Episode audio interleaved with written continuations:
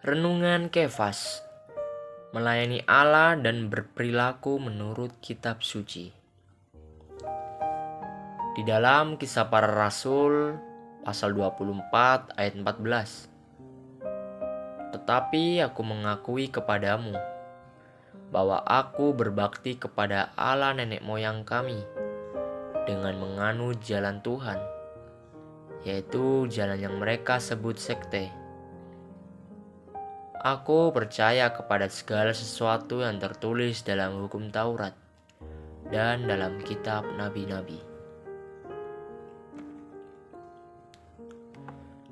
Dalam ayat 11 sampai 14, Paulus bersaksi bahwa selama ia datang ke Yerusalem, ia tidak pernah bertengkar maupun menimbulkan huru-hara.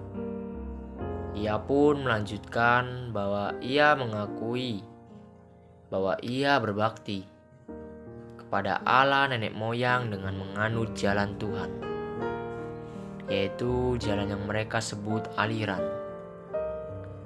Ia percaya kepada segala sesuatu yang tertulis dalam hukum Taurat dan dalam kitab nabi-nabi. Di sini kita melihat bahwa apa yang disebut aliran oleh orang-orang Yahudi yang menentang itu disebut jalan oleh Paulus.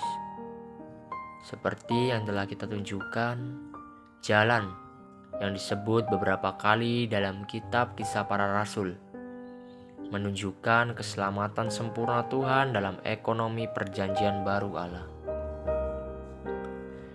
Dalam ayat 14, Paulus menyaksikan bahwa menurut jalan yang disebut aliran oleh para penentang itu, ia melayani Allah nenek moyang mereka.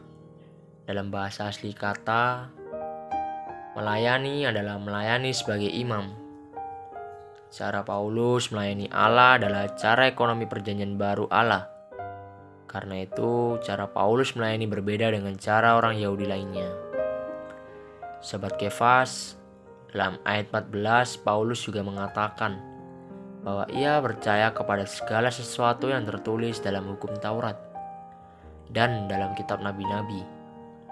Di sini Paulus mengatakan bahwa ia bertindak menurut perjanjian lama yang terdiri dari hukum Taurat dan kitab para nabi. Karena itu, Paulus menegaskan dirinya sebagai seorang yang berperilaku menurut kitab suci. Terang hari ini, apakah yang dimaksud dengan melayani Allah? Bagaimana kita dapat berperilaku menurut kitab suci? Poin doa. Berdoa agar Tuhan membawa kita semua menjadi orang-orang yang melayani Allah dan berperilaku menurut kitab suci.